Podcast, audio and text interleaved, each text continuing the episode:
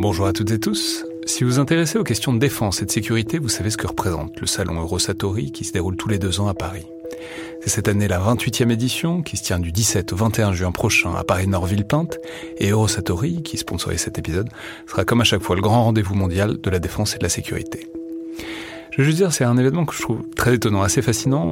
J'y suis allé pour la première fois il y a deux ans pour l'édition 2022. Et euh, vraiment, si vous vous demandez ce qui se fait dans le monde militaire et en matière de sécurité, c'est là qu'on peut voir les dernières tendances, depuis les plus grandes geekeries et les innovations du moment, jusqu'aux grands équipements du futur pour les armées et les forces de sécurité en France et dans le monde. Bref, si vous intéressez de près à ce monde-là, c'est le moment de vous inscrire pour ce qui sera la plus grande édition de l'histoire du salon, avec plus de 1900 exposants et 60 000 visiteurs, vous pouvez le faire en allant sur eurosatori.com.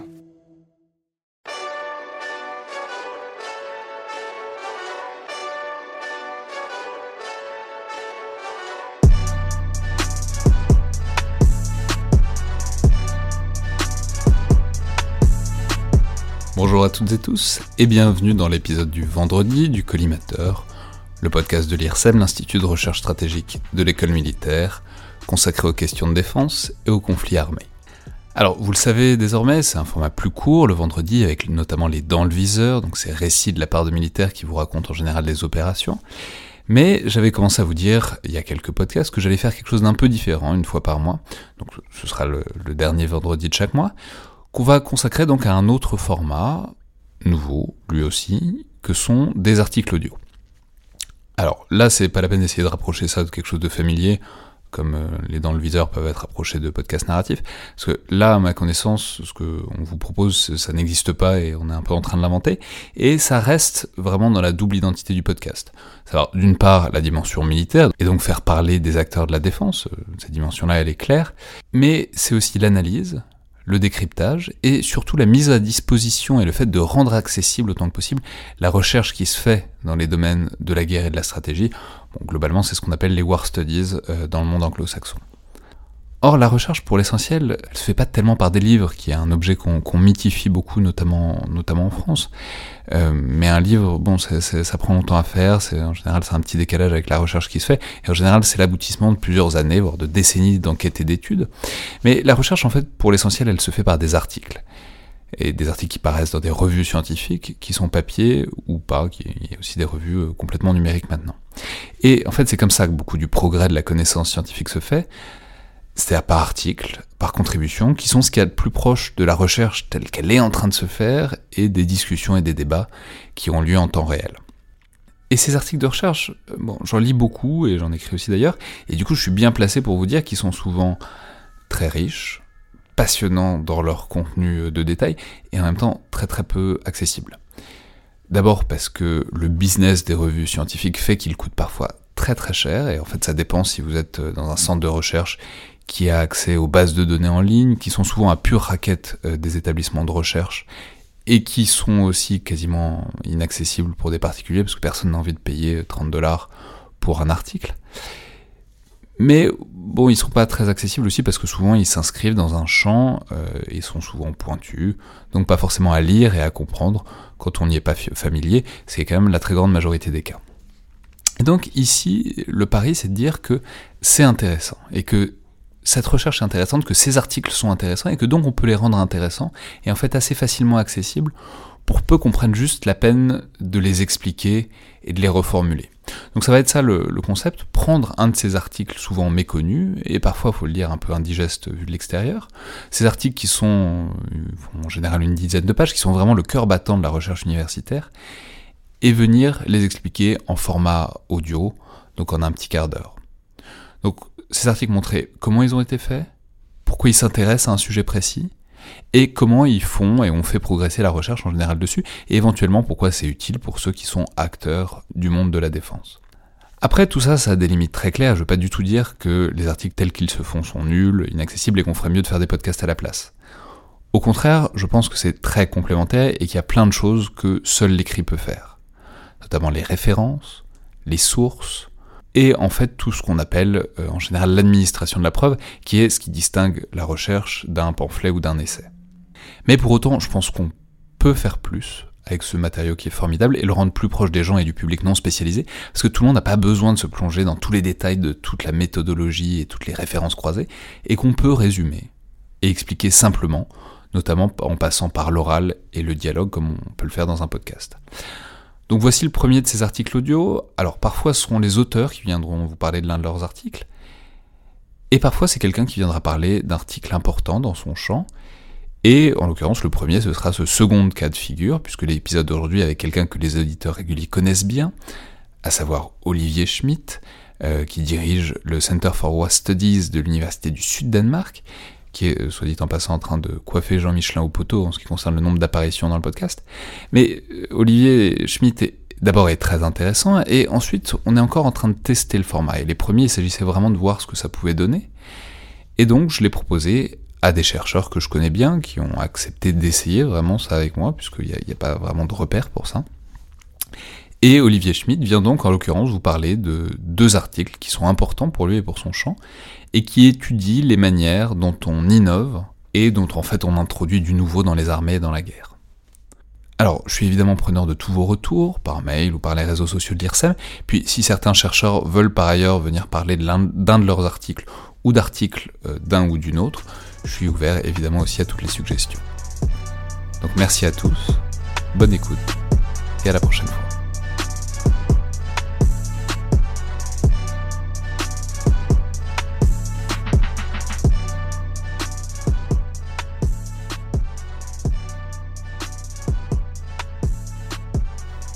Bonjour Olivier Schmitt. Bonjour. Alors, euh, les auditeurs se souviennent probablement de vous, parce que vous êtes venu déjà il y a quelques mois dans le podcast pour nous parler de vos recherches, notamment sur l'OTAN, mais aussi sur les problématiques d'innovation euh, au sein des armées. Et c'est donc de ça que vous venez nous parler dans cette capsule, cet article audio, ou plutôt ces, ces articles audio, euh, puisqu'il y en a deux dont vous allez nous parler, alors surtout de l'un mais aussi de l'autre, où vous venez donc nous présenter et surtout nous raconter euh, deux articles importants de ce champ. Alors je précisais tout de suite que ce sont deux articles que vous n'avez pas écrits, mais qui euh, se recoupent et qui mettent en place beaucoup des principes de ce champ de recherche, donc les recherches sur l'innovation militaire, et qui en tant que tels sont importants, comme le montre aussi leur publication, c'est-à-dire le prestigieux Journal of Strategic Studies. Alors, on va parler du deuxième après, mais le premier presque, j'ai envie de dire, le principal, parce que c'est la base euh, de, à la fois de ce champ et de ce que, de ce que vous allez nous expliquer. C'est un article d'octobre 2006 d'Adam Grissom, donc qui est chercheur à la Rand Corporation, qui est l'un des principaux, peut-être le plus gros think tank euh, américain, en tout cas sur les questions de sécurité, qui est appelé donc The Future of Military Innovation Studies. Euh, bah allez-y, peut-être expliquez-nous et ensuite on développera avec, euh, avec le deuxième article. Absolument. Euh, en 2006, euh, Adam Grayson écrit cet article, The Future of Military Innovation Studies, qui est en fait une revue de littérature. C'est un état de l'art, de où on en est dans l'étude du changement militaire, en particulier dans l'étude de l'innovation militaire. Alors, ce qui est intéressant dans cet article, c'est qu'il fait deux choses. La première, c'est qu'il tente de définir ce qu'est l'innovation militaire. Je et... vais vous demander de le faire, mais eh bien, je vais m'appuyer sur euh, Adam Grissom. Et le, deuxième mouvement de cet article, c'est d'identifier en fait ce qu'il appelle quatre écoles, qui sont en fait on pourra peut-être en reparler après, qui sont en fait des mécanismes qui expliquent euh, la manière dont les armées non seulement évoluent, mais innovent. Alors, euh, Commençons par euh, la définition de l'innovation. Euh, Adam montre que euh, il y a une littérature. directement, ça part en Adam, quoi. vous on, connaissez. On, se connaît. Et on y reviendra peut-être ensuite. D'ailleurs, c'est un, un, débat qui est très endogame, le débat sur l'innovation militaire. Adam montre qu'il y a une littérature venant à la fois de la science politique et aussi de, des historiens militaires qui étudie la manière dont les armées changent et innovent. Et euh, évidemment, c'est un sujet important parce que euh, bah, le changement est vu comme l'un des moyens de conduire au succès euh, par les armes. Et il montre que le vocabulaire de l'innovation est utilisé assez largement dans, dans le champ sans définition consensuelle. Donc on a euh, certains auteurs adoptent des définitions de l'innovation basées sur le changement doctrinal par exemple. D'autres adoptent des définitions de l'innovation basées sur l'introduction d'un nouveau euh, nouveau type d'équipement, type euh, le porte-avions par exemple, qui change la structure des forces armées. Donc ces, définitions ne sont pas vraiment compatibles entre elles. Oui, donc c'est ça, c'est pas la même chose. On peut dire que le changement, c'est quand on, on, pense différemment, ou que le changement, c'est quand y a des nouveaux matériels. Mais bon, il faut essayer de rejoindre, de, de, de mettre une grande, un grand concept là-dessus pour le travailler efficacement. Quoi. Voilà, et puis la différence, c'est que le changement arrive tout le temps. les organisations, y compris les forces armées, changent tout le temps d'une ouais, manière ou d'une autre. Maintenant, quoi. Voilà, le changement, c'est maintenant. Euh, L'innovation a euh, est perçue, en tout cas dans la littérature, comme ayant euh, un degré euh, différent du changement incrémental habituel. Et donc en fait, le premier mouvement de, de l'article de Grissom est de montrer qu'il y a en fait un consensus implicite sur la définition de l'innovation dans euh, l'ensemble de la littérature. Et l'innovation est comprise comme euh, la combinaison de trois facteurs. Le premier, c'est que c'est un changement, mais qui conduit à un autre comportement des troupes sur le terrain. C'est pas n'importe quel changement administratif, euh, par exemple sur le statut ou ainsi de suite. ça doit être compris comme ça va changer la performance des troupes sur le terrain. Le deuxième critère de la définition, cette définition implicite de l'innovation, c'est que le changement doit être significatif, important, en termes d'ampleur et en termes d'impact. Alors évidemment, se pose la question de... Euh, c'est quoi l'ampleur et c'est quoi l'impact Et puis, qu'est-ce qui est significatif ah euh, Comment euh, on l'opérationnalise C'est toujours ça, ce qui est bien dans une définition, c'est généralement ça oblige à poser d'autres définitions. et puis forcer à opérationnaliser, c'est toujours l'enjeu. et le troisième critère de cette définition implicite de l'innovation, c'est que l'innovation est comprise comme améliorant l'efficacité militaire. Une innovation, euh, en tout cas c'est le constat qu'il tire de la littérature, c'est tout le monde traite de l'innovation comme visant à améliorer. Et en fait, il y a quasiment très peu d'études qui montrent qu'il y a des innovations qui euh, sont euh, contre-productives. Mais ça, on pourra y revenir ensuite. Donc ça, c'est le, premier, premier élément, c'est qu'à partir de cette vaste littérature, il montre qu'on peut adopter une définition de travail commune de ce qu'est l'innovation militaire. Bon, mais après, il rentre dans le dur, c'est ça C'est, c'est-à-dire comment est-ce que l'innovation se produit avec ces, c'est quoi, ces quatre grands courants de pensée que vous voilà. parlez Lui, il identifie quatre grands courants de pensée euh, qui, en fait, sont des mécanismes conduisant à l'innovation. Le premier grand courant qu'il identifie, c'est l'importance des relations civilo-militaires. Le grand auteur de ce courant, évidemment, c'est euh, Barry Posen, dans son livre de 1986, The Sources of Military Doctrine, qui explique que pour qu'une innovation majeure ait lieu, les civils doivent intervenir dans les forces armées, si possible avec des, des officiers alliés, entre guillemets, euh, en interne, pour forcer euh, le changement doctrinal.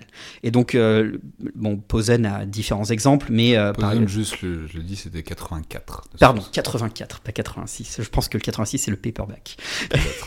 mais Posen prend l'exemple des euh, des civils euh, britanniques qui ont poussé la Royal Air Force à en fait adopter un système de défense aérienne intégré, c'est-à-dire euh, combinant les radars, les états-majors et les escadrons de chasse, qui du coup a été efficace lors de la bataille d'Angleterre en 1940. Mais selon Posen, cette adoption d'un système de défense aérienne intégré aurait été impossible sans la crainte qu'avaient les décideurs euh, civile britannique euh, d'une invasion potentielle euh, par l'Allemagne nazie.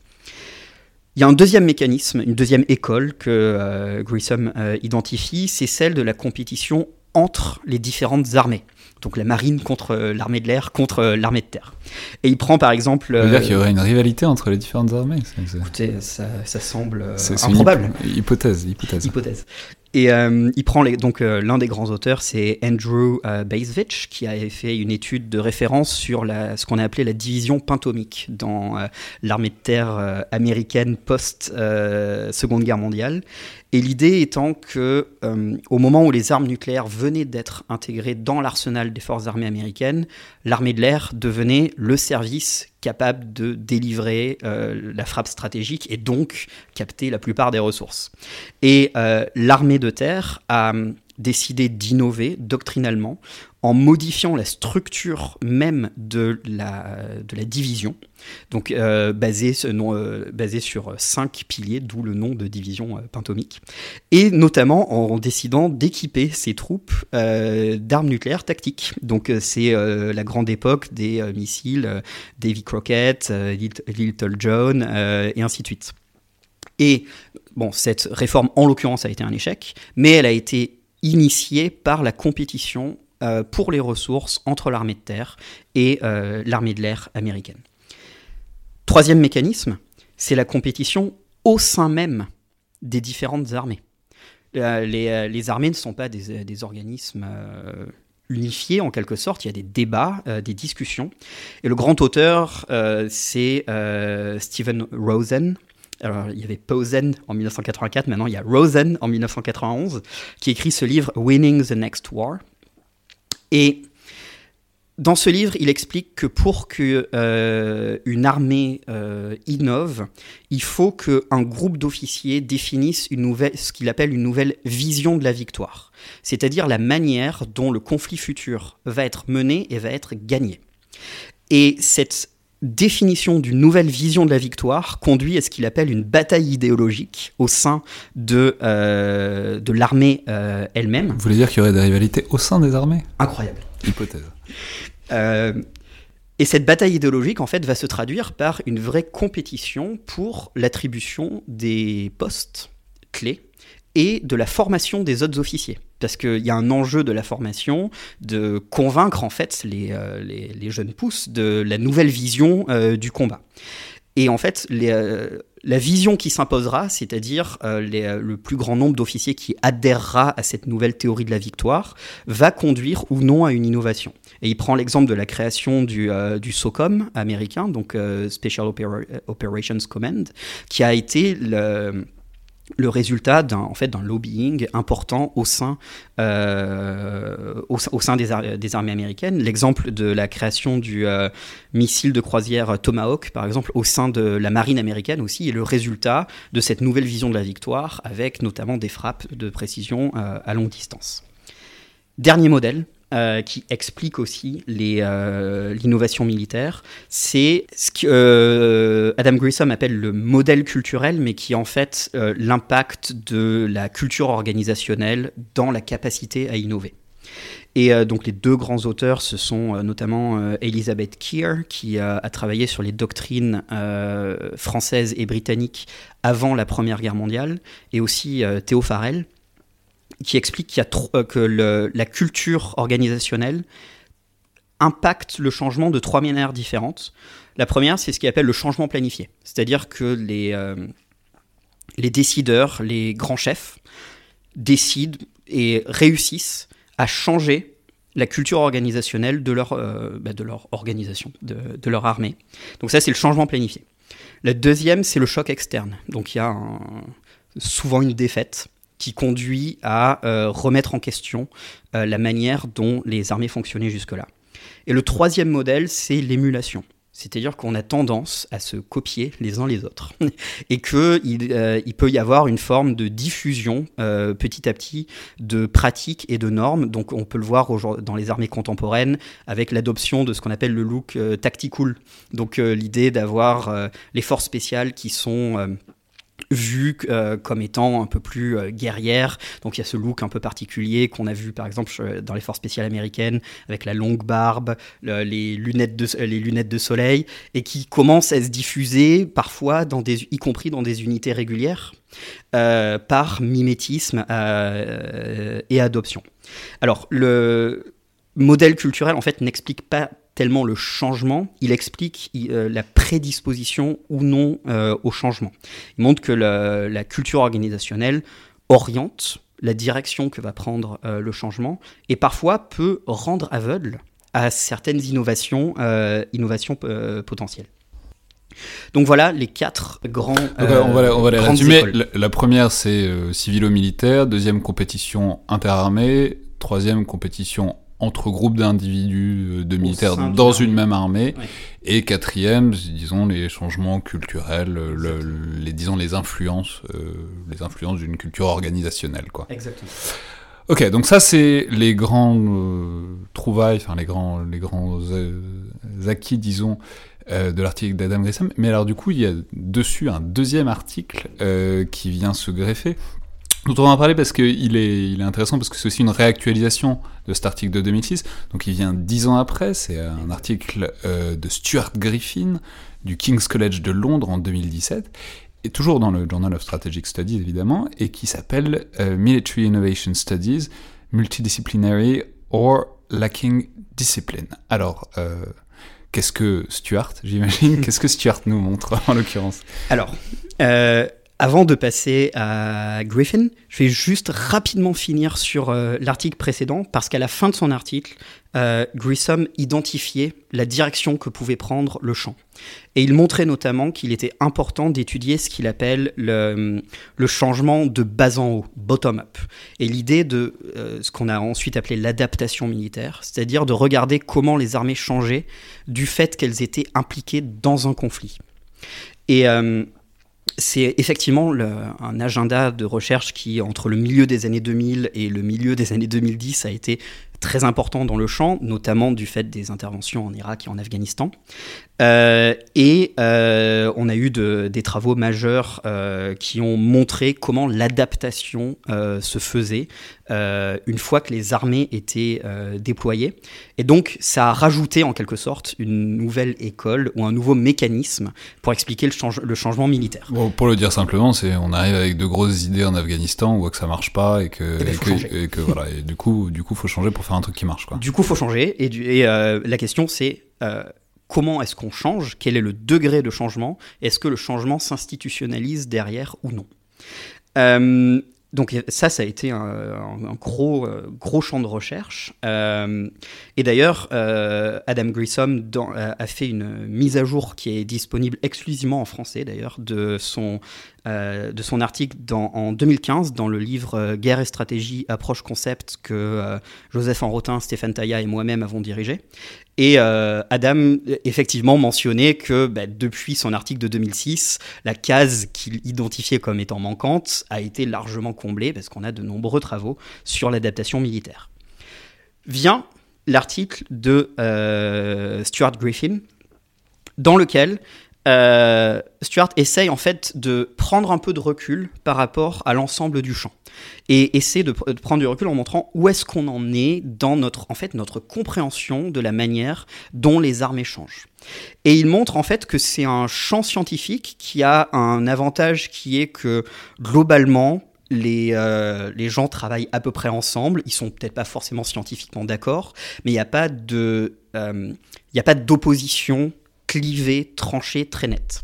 Alors c'est bien parce que ça évite que les gens s'insultent en conférence, mais pour lui il y a ça aussi. Ça, ça euh, ôte beaucoup de sel au colloque. Exactement. Mais euh, et puis bon, les, les gens vont boire des verres ensemble, tout ça, tout, tout cela est fort sympathique. Mais pour lui, il y a, ça peut potentiellement poser un problème scientifique qui est que, euh, au fond, il y a ce risque de ventre mou de bon ben finalement ce mécanisme il est important mais peut-être que celui-là aussi mais peut-être que celui-là aussi et euh, ça empêche une véritable réflexion sur bon euh, à, à quel moment un mécanisme causal est plus important qu'un autre le Ouais, c'est problème intéressant, ça. C'est le, le problème quand on est tous copains dans la recherche, c'est que personne n'a jamais tort, du coup. ben, le problème c'est que ça empêche aussi de hiérarchiser euh, la, la l'importance des différents mécanismes causaux et euh, alors pour moi, euh, cet article est, enfin, cet argument est un poil trop positiviste, c'est-à-dire qu'il essaie de trouver un vainqueur parmi différents, euh, différents mécanismes. Je pense, et en tout cas, c'est la manière dont il le présente dans l'article. Il dit, à un moment, il faut trancher. Moi, je pense qu'il faut plus hiérarchiser que trancher, ce qui n'est pas exactement la, même chose. Euh, mais en tout cas, c'est l'argument de, Griffin, c'est de dire, bon, bah, si tout le monde est d'accord que tout est à peu près important, au fond, on sait plus ce qui est important. Et il va falloir euh, remettre, euh, en gros, se remettre au travail pour euh, rethéoriser et re, redéfinir euh, ou re-identifier des mécanismes causaux qui permettent d'expliquer le changement. C'est très vrai, c'est très intéressant. C'est toujours la grande tragédie des universitaires qu'à force de nuancer, nuancer, nuancer, ce qui est pas, ce qui, ce qui est généralement plutôt un témoignage d'intelligence, on finit par ne plus rien dire euh, très clairement, quoi. En fait, c'est tout l'enjeu de la théorie qui est euh, toujours une simplification du réel, mais qui a aussi prétention à l'expliquer. Et donc, euh, il faut trouver ce bon équilibre entre la granularité et donc le fait que le réel est infiniment complexe et qu'on peut passer des heures et des heures à le décrire, et aussi un degré de montée en généralité et donc d'identifier des mécanismes généraux. Et donc, en fait, pour Grissom, on est allé trop, euh, pour euh, Griffin, pardon, on est allé trop dans la granularité et il faut qu'on reprenne un peu d'altitude en quelque sorte pour redéfinir des mécanismes et surtout hiérarchiser entre les différents mécanismes. Et alors très rapidement, donc quel serait euh, Enfin, bon, il y avait donc cette perspective du bottom-up peut-être à venir. Est-ce qu'il y en a d'autres Alors, il en, en, tout cas, lui, il n'en identifie pas dans, dans l'article. Il se contente de, de, faire, de faire ce, que vous faites partie de ce champ. Dites-nous ce, constat. Selon moi, je pense que le, L'un des principaux enjeux, c'est que paradoxalement, et je dis ça en tant que chercheur euh, faisant principalement des études qualitatives, on a trop d'études qualitatives et d'études de cas.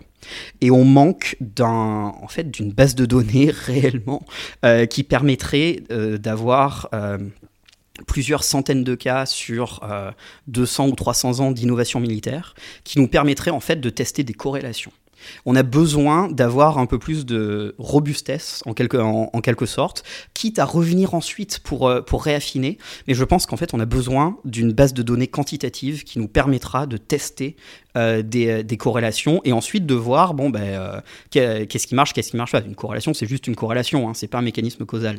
Mais au moins de voir qu'est-ce qui arrive le plus souvent, qu'est-ce qui arrive le moins souvent. C'est régulièrement à l'échelle de 300 ans, comment est-ce qu'une armée bouge ou pas? Voilà, et euh, donc là, cette base de données elle est en cours de constitution. En fait, il y a un, projet de Michael Hunsinger euh, qui est euh, aux États-Unis et Marc Devor qui est à l'université de St Andrews, dont j'ai le plaisir de faire partie du conseil scientifique d'ailleurs, mais qui est en, fait en train de constituer cette, base de données. Donc d'ici 2-3 ans, j'espère qu'on pourra disposer de quelque chose de, robuste qui nous permettra de tester des, des mécanismes.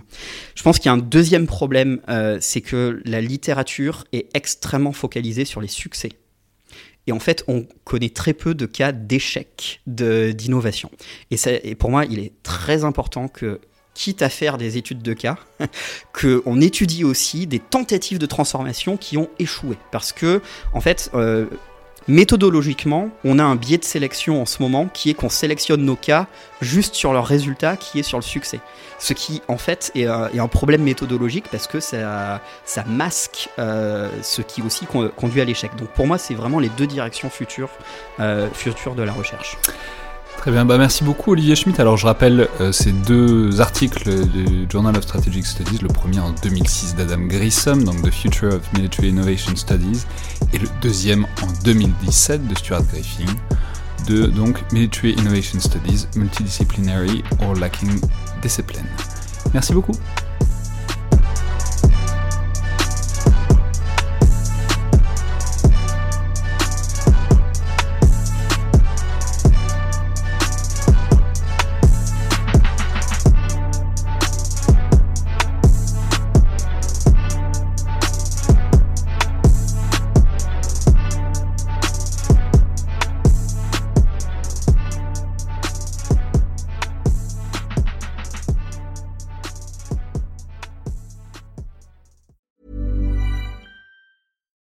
Deserves the best, and there's no better place to shop for Mother's Day than Whole Foods Market. They're your destination for unbeatable savings, from premium gifts to show-stopping flowers and irresistible desserts. Start by saving 33% with Prime on all body care and candles. Then get a 15-stem bunch of tulips for just $9.99 each with Prime. Round out Mom's menu with festive rosé, irresistible berry chantilly cake, and more special treats. Come celebrate Mother's Day at Whole Foods Market.